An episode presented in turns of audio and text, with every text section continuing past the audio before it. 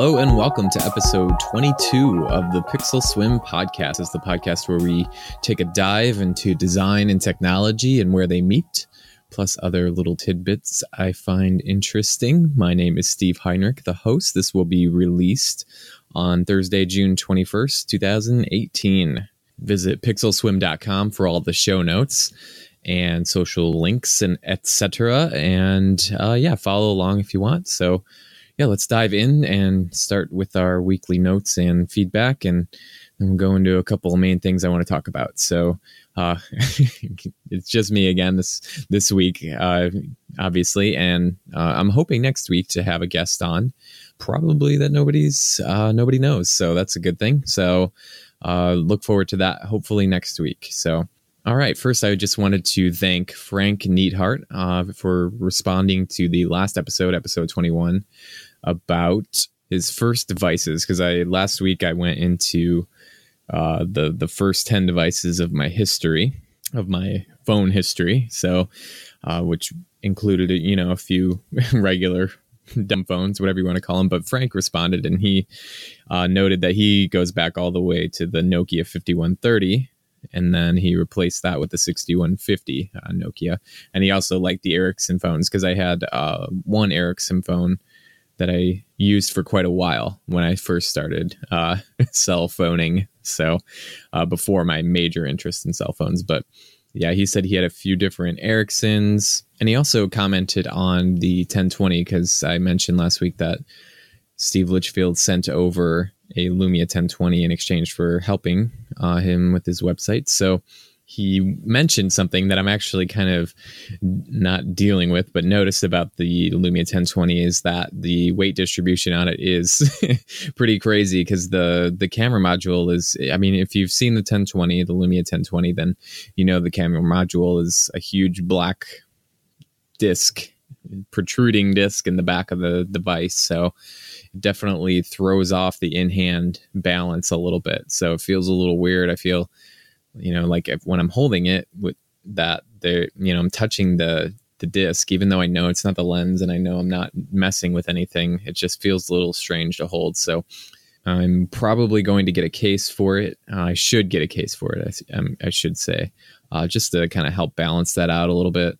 And Frank actually suggested a nice flip case for it. So I'm going to see, maybe look into getting that one. So uh, thank you, Frank, for reaching out and, and all of the, the feedback and the observations. So speaking of the Lumia 1020, I actually was able to successfully network unlock it. And this is, was via the link that I provided in the past eBay for $2 unlock code. and I got a little worried because I ordered last Friday and the code didn't come through until until Tuesday. So they had mentioned in their description, you know, no more than 24 hours. Be, please be patient. And and I was just about ready to, you know, file a, com- a complaint, file for a refund on that, and it they pushed it through. And so I popped my SIM in the 1020 and entered the unlock code they provided, and it is network unlocked now. So I posted about this on Twitter too, so you can check it out there. But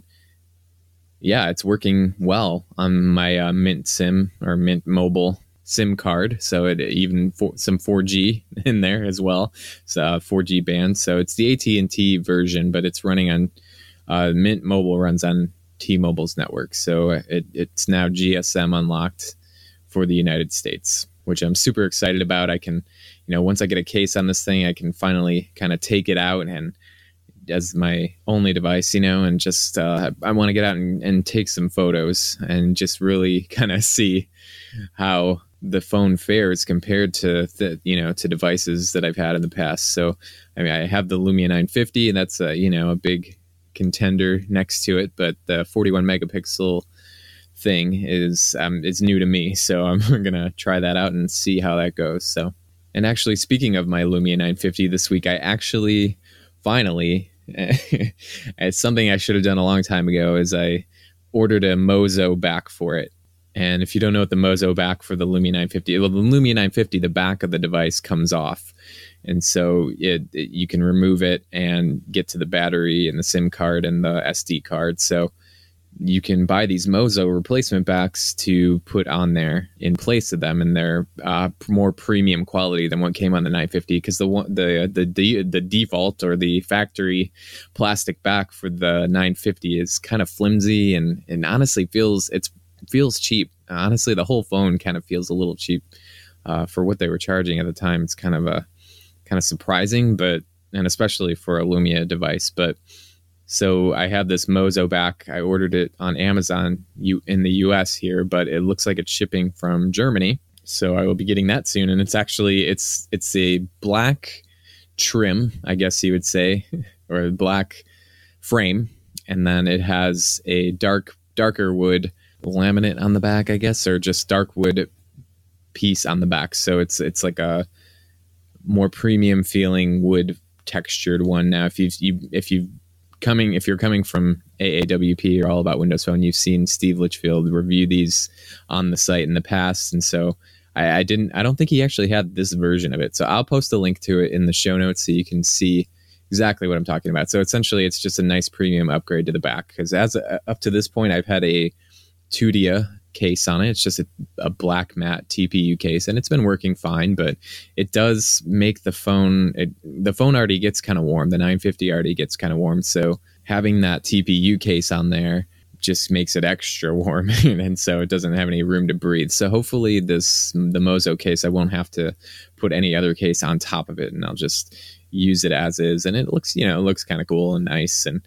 Uh, it's a long overdue, honestly. I, I've it was still forty dollars, and I know the the prices on those have been up there like that for a while. So hopefully it'll be nice. I can't really uh, say for sure yet, but we will see when that comes in. Uh, and like I said, it's coming from Germany, so it could be it could be up to two weeks.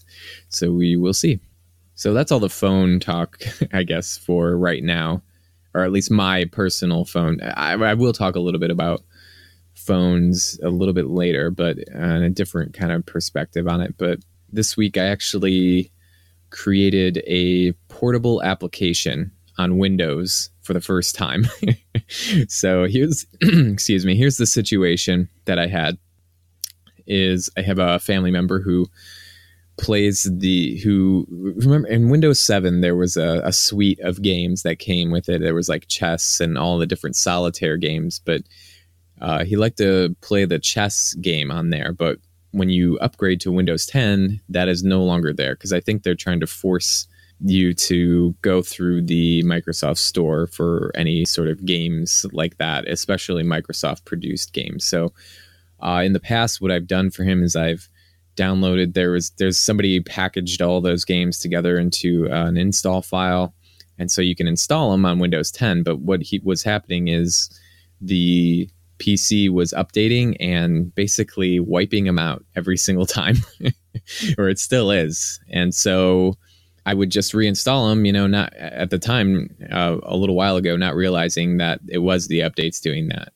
So to get around it this time, I decided to look into packaging a portable application. If, if you don't know what a portable application is on Windows, essentially it's a self sustained application uh, that you can like say throw on a, a thumb drive and and basically you can open it up and run it off of the thumb drive without having to install anything. So it's like a you know it's a standalone application. And so i was looking into how to make this chess game into a portable application. That way it would just stand alone and not be touched by any updates or need to be installed on the system. That therefore it wouldn't be removed and so it wasn't it wasn't super easy to do. There's actually a, a, few different ways that i found when i was looking into to this to create a portable application.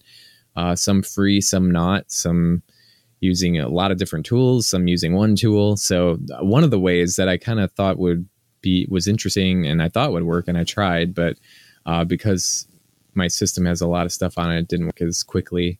I didn't have the patience for it but uh, essentially i forget what the app is called but I'll put a link in the show notes when I find it. It essentially takes a system a system image capture. So I, am not sure exactly what it does. I think it goes through and checks everything that's installed. And you start the app, it does the image capture, and then you install you install the application with the with this portable application application running. so, and then it kind of records the installation. And then you, when you're done installing the app, it will, you tell it that you're done, and then it will go and take another system image and find what was what is new so essentially what you just installed and then package that into a portable application but uh, what i was finding was that it would take forever after i installed the application and then it was going to take another look and try and create the portable application uh, and then i kind of discovered later that it's suggested that you do this in a virtual machine uh, which is essentially just kind of a a separate install of Windows on kind of its own thing, but that's the the worst uh, description of a virtual machine. But either way, you do that because it's essentially a a light, uh, fresh install of Windows. That way, when it does the re looks up the the program files and everything that's installed, it doesn't take so long. So essentially, I it would just run and run and run and run on my main PC and I just eventually just hit cancel and was trying to figure out another way. So I did figure out another way using WinRAR, which is a pretty popular uh, archiving uh, application for Windows. And then the instructions that I found were also used another application, but I figured out a way to do it with just WinRAR. And so I got the chess game packaged up, and so I'm going to use TeamViewer to help log into their computer and, and get this up and running. So essentially, it'll just be a package that sits that I'll put on their desktop and they can just open that. And then I tested it and it actually saves all of your game information because in the chess game it's you know it saves how many times you won how many times you lost etc at, at different levels so uh, as long as it stays on that machine i think it loads it into loads that data into a temporary folder uh, which stays, I, I, guess stays. I don't know. I, I'm not 100% sure how it works, but it does. And so, yeah, that's the first time I did that. I thought it was going to be a lot easier going into it, but uh, not super straightforward. Uh, I still couldn't really tell you why certain things work the way that they work, but um, yeah, so I've, I've learned how to do that, and hopefully in the future I'll be able to use that, you know, for other different things. So uh, it's something good to learn uh, and look into. I, I, I, enjoyed quote unquote doing it, so uh, always enjoyed learning something new. It's a, it's a, it's an interesting idea, and I loved the idea of a portable application because you can essentially, you know, cr- create a or there are portable applications out there where you can have like a portable Apple Chrome, uh, Google Chrome browser, and you know have it on your your thumb drive and just stick it in any computer anywhere and you know any Windows PC and it'll just run and it'll have all of your your data and stuff. So it's a it's an interesting idea. I've always been interested in portable applications. Never really had a use for one, but this seemed like a good idea because it won't touch the system and it'll just kind of sit there by itself and I won't have to worry about it disappearing uh, after another update. All right, so just to go over a few uh, stories here are kind of the main my main talking points this week. The, there was a I know I saw on Twitter a simple yet effective redesign of the VLC logo, and so VLC, which is uh, video player or media player for Windows, and it's it's a really great one because it just plays everything. So if this is something that you can install on your PC, uh, I think it's supported on Mac too. I'm not sure though and it will play any you know any file that you can think of any media file video or audio. And it has a lot of really great tools for it. But either way that's what vlc is. Uh, somebody uh, cleverly redesigned their logo because if you know their logo you if you know their logo you know it right offhand. It's it's the orange cone with the white stripes on it. So they did uh, just a, a clever little redesign of it. it's not super amazing, but I thought it was interesting because at first it took me a second at first. I'll admit it took me a second at first to be like, wait, what? And then I realized uh, that it was the the logo, but from above. But it looks cool, and it would be a great redesign if VLC ever wanted to kind of redo their their visual look a little bit. So I'll put a link to that in the show notes so you can see that. Um, yeah, just think of a cone like a traffic cone, and then think of it from above, and but more in an icon style, like a a, a, uh, logo slash icon format. So again, I'll put the link so you can see it. That's the one hard thing about you know podcasting about des- anything about design is you can't see it necessarily. So yeah, that's where the links come in. So pixelswim.com for the link to that. All right. So I also posted, I actually posted this on the phone show community on Google Plus uh, about Google Podcasts getting their own app in, a, in a, a, full global launch. So this article that I initially found was on at the XDA developers website, the their blog section. So essentially, what this is, and it, you can download Google Podcasts as a standalone app. Technic, well, not technically, but what seems like a standalone app because Google Podcasts they've been developing this in Google in the Google Search app on Android. So essentially treating the podcast search results with a little bit more importance. And so essentially they've kind of built up the functionality in the Google Search app to where you can actually subscribe to Google or to podcasts through the Google app. And now they've taken that functionality and kind of put it into its own app on Android. And it's a nice, super simple looking app. Uh, it, it, looks like a lot like the search results podcast uh, podcast search results in the Google search app, but now it's just kind of separated out and has a, a few more features like variable playback and you know skip forward, skip back, and and all that stuff. So uh, it looks nice. It, it, you know, like I said, it's just super simple design. So it, it's definitely lacking a lot of features. I don't see how it could be a contender with really any other uh, podcast app right now, but uh, interesting nonetheless because Google's actually been investing a lot in podcasts and trying to increase traffic, you know, to you know, and listenership uh, to podcasts. I think, and here's my theory: is that they're trying to essentially collect audio data. so Google collects their that's what they do. That's one of their the big things that they do. So they provide a search engine, and but to make and and a bunch of products and services, but to make them better, they collect data to optimize all of those services that they're offering. So I can only imagine that they are collecting every piece of audio data they can, and podcasts are a huge chunk of audio data that's available online in, in natural speech and, and, and, and stuff like that, and just how people speak, you know. So I, I imagine they're going to use that for their services and who knows, you know, hopefully nothing evil. So we, we shall see. Don't be evil, Google. Don't be evil. So, and I thought the other interesting thing in this XDA article, it talked. To, I'm just going to read the paragraph because I thought it was really interesting. It says Google isn't just investing in its podcast podcasting platform either, but it wants to invest in the actual podcast industry as well. The company is forming an advisory board in order to promote podcast production amongst everybody.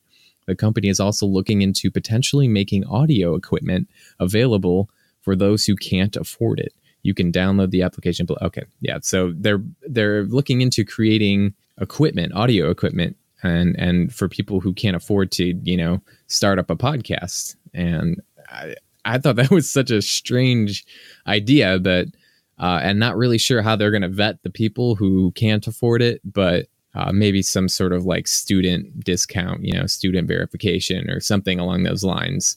But I'll have to look more into that into what that means. But uh, they're clearly jonesing for for audio and people to create audio. So uh, I thought that was really. I don't know if it's good. I guess it's good. I mean, because if you can't afford it and you want to start a podcast, then it's you know there's a there's a way in uh, through Google. So I'm curious that if there's going to be any sort of podcasting platform uh, that Google will provide in the future, which would be really great. I use Zencastr, which is a website where you can record and and different thing uh, things and record interviews and stuff for podcasts.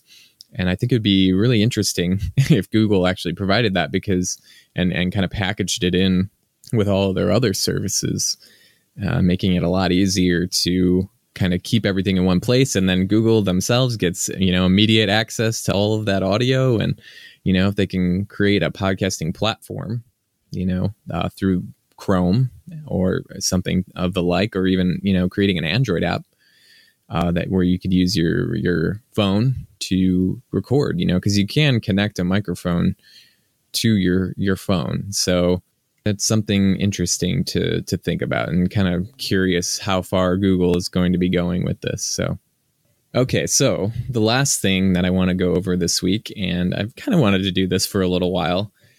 And again, uh, earlier when I said I was done talking about phones and then said, oh, wait, I'm going to talk about phones later, this is the section that I'm talking about. But it's, you know, from a little bit of a different perspective. And I kind of want to get my, you know, opinions out there as far as what I do. So, what I do as far as phones. So, what I'm going to do is I'm going to go over my favorite YouTube phone reviewers or channels. And I'm going to do this in no particular order because I don't, I was thinking about it. I really don't have a favorite, you know, because not, there's nobody who really covers everything, you know.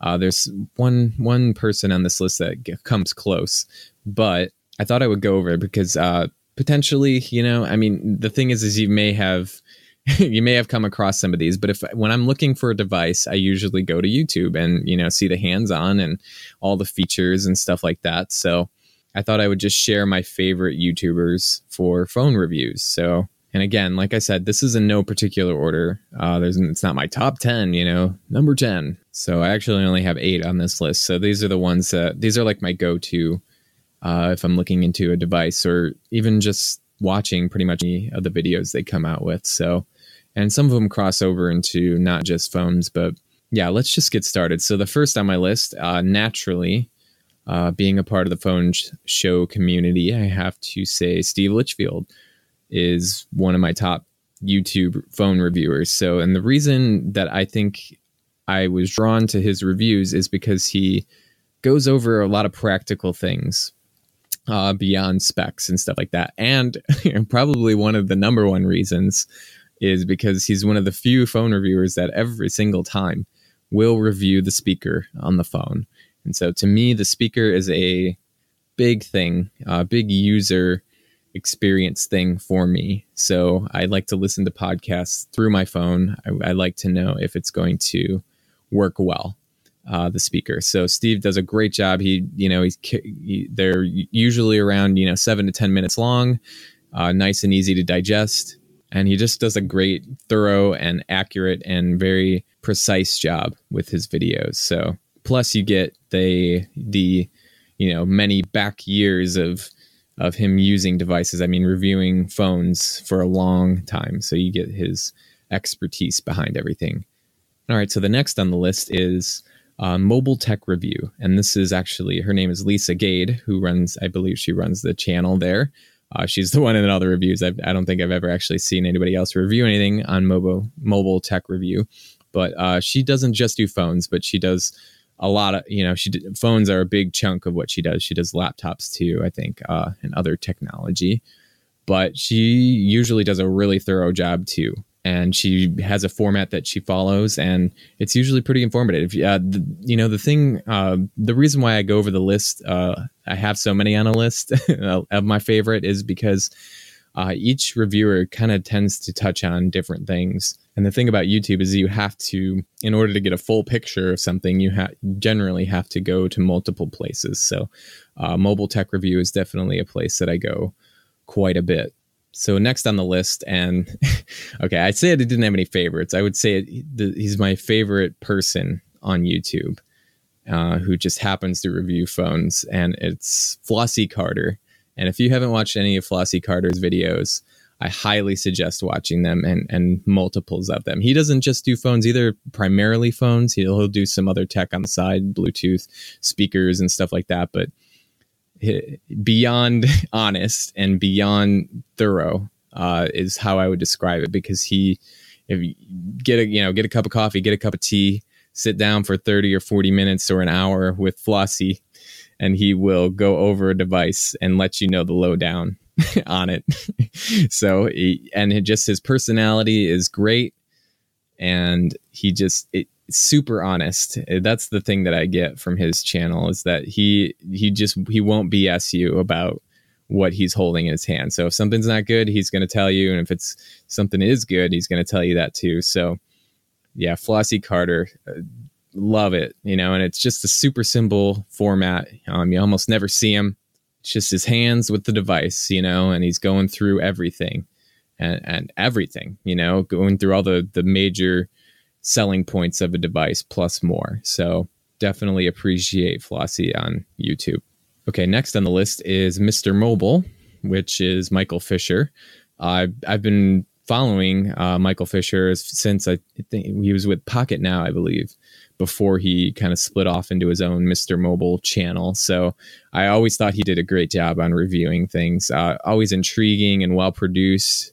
And uh, I wouldn't say he's the most thorough. Uh, he just, you know, he's producing a lot of videos, and so not the most super thorough reviews, but he does cover you know all the major things a lot of times he's the first to release a video uh, because he you know he has a popular youtube channel. So he you know if he he gets the hands on with the devices usually sooner. But yeah definitely like michael fisher mr mobile uh, he's definitely you can tell he's a phone geek and he's just a geek in general. So uh, really appreciate that.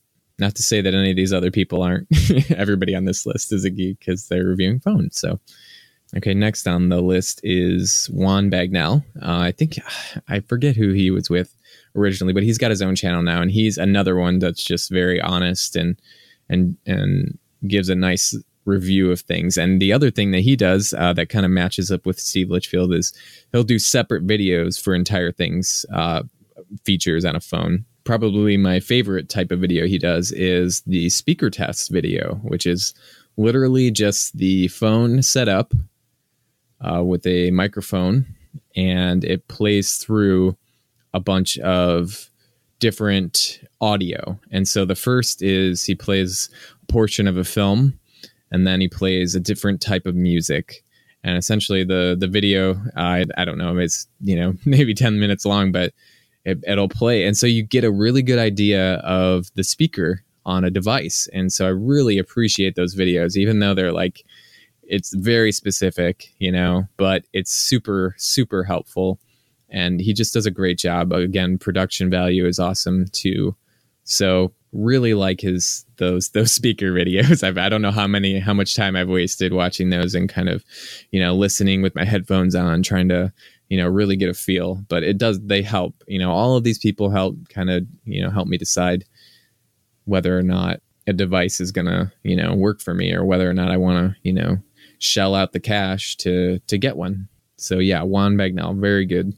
Uh, another person on YouTube, uh, Erica Griffin, who is the dubbed the technology nerd who likes to film stuff. So she's been around for a long time too, and she's been doing super thorough reviews on devices for a long time. I think the the thing that surprised me when I first started watching was the her screen calibration tests, and I remember at the time being like, "What the?" You know, like I didn't know that that was a thing I should be looking out for. So I just uh, and now you know a lot of people you know talk about that, but not as in depth as she has in the past. So she does a great job. Again, a thorough job and uh, well produced videos, and she you know overall just a solid you know coverage of a device.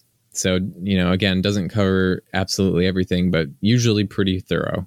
Okay, so next is the Detroit Borg, who is Michael. Oh boy, let's see, Michael Kukuleka, Kukielka, Kukielka. Not sure how to say his last name, but he's the Detroit Borg, and he uh, reviews a lot of a lot of devices too, and uh, sometimes even low to mid range. So really always appreciate and usually when he does a device he'll get in every model of it and so you can do a side by side right in the review but uh, again just a nice thorough review and uh, the thing about him too is he does a lot of software coverage on the devices. So, like Android. And even though you'll go over a lot of the same things, you know, for each device, because it's, you know, all these Android devices are similar as far as software. It's really nice to that he goes through all of those features and the settings and stuff like that because that's what I you know, that's another thing that you dig into when you're looking at a device is is there anything interesting in the settings you know that that would kind of sway me one way or another a feature that you know i think i would really use so yeah detroit borg does a great job and then the the last on the list uh, i don't know that he really reviews uh, he reviews a certain aspect of the phone, and it's uh, Jerry Rig Everything. Uh, Zack Nelson is the guy's name, and um, if you've ever watched Jerry Rig Everything, you know kind of already. Uh, I, as soon as I, I hear Jerry Rig Everything, then even just thinking about the name makes me think of metal scratching metal because he basically tries he does uh, durability tests on devices, uh, which are actually really helpful too. You know, um, to know how strong a device is. So he'll do bend tests and burn tests and scratch tests and just you know, ugh, just the sounds in those videos like nails on a chalkboard. So, but it's super helpful. And then after he kind of goes through a durability test, he'll do another video of tearing down the device. Uh, so you can kind of see how difficult it is to get in to a device or to replace the battery or the screen. So and and just you know it's one of those like i'm not to do this so i'm glad somebody out there is wasting the money to to uh, basically destroy devices to see how durable they are and putting them through certain tests. So yeah that's my my list. I'll put a list or a link to all of these these youtube channels. Um chances are you've probably come across most of them uh but if you haven't you know there's you know there's going to be a link to to check them out. So, oh, I, uh, Flossy Carter also does case reviews too. Uh, I remember watching for the LG G6, he got in every single, I think, Incipio case. And, and there was seriously like 10 or 15, and he just reviewed every single one of them. And it, just super useful, you know, really great. And, and I love, love that he goes over that. But anyway, yeah, that's my list. Uh, check those out. If you have any uh, YouTubers, and and I didn't put everybody that I watch on there, but if you have any suggestions for YouTubers that you really like that aren't on this list, just let me know. Go on pixelswim.com. You can go on the show notes page. There's a comment section. Um, on Twitter at pixelswim. Uh, just yeah, let me know because I'm always out looking for good reviewers, and these are just my my my top ones. Uh, like I said, in no particular order. So just thought I'd share those because I'm always interested in what people are watching too. So, all right, so let's just wrap this up. Uh, this was episode 22 of the Pixel Swim podcast. So, uh, go to pixelswim.com for all the show notes and social links and and stuff like that. So, I appreciate you tuning in. Like I said, next week, hopefully, we'll get I'm going to get a guest on. Uh, it should be interesting. I'm really kind of looking forward to it. So, I'm uh, just a teaser there. but if I can't, uh, that's fine too. But I'm hoping that we can. So thanks again for tuning in to the Pixel Swim podcast and uh, have a great night or afternoon or mid morning or dusk till dawn, whatever time it is when you're listening to this. So thanks again and God speed.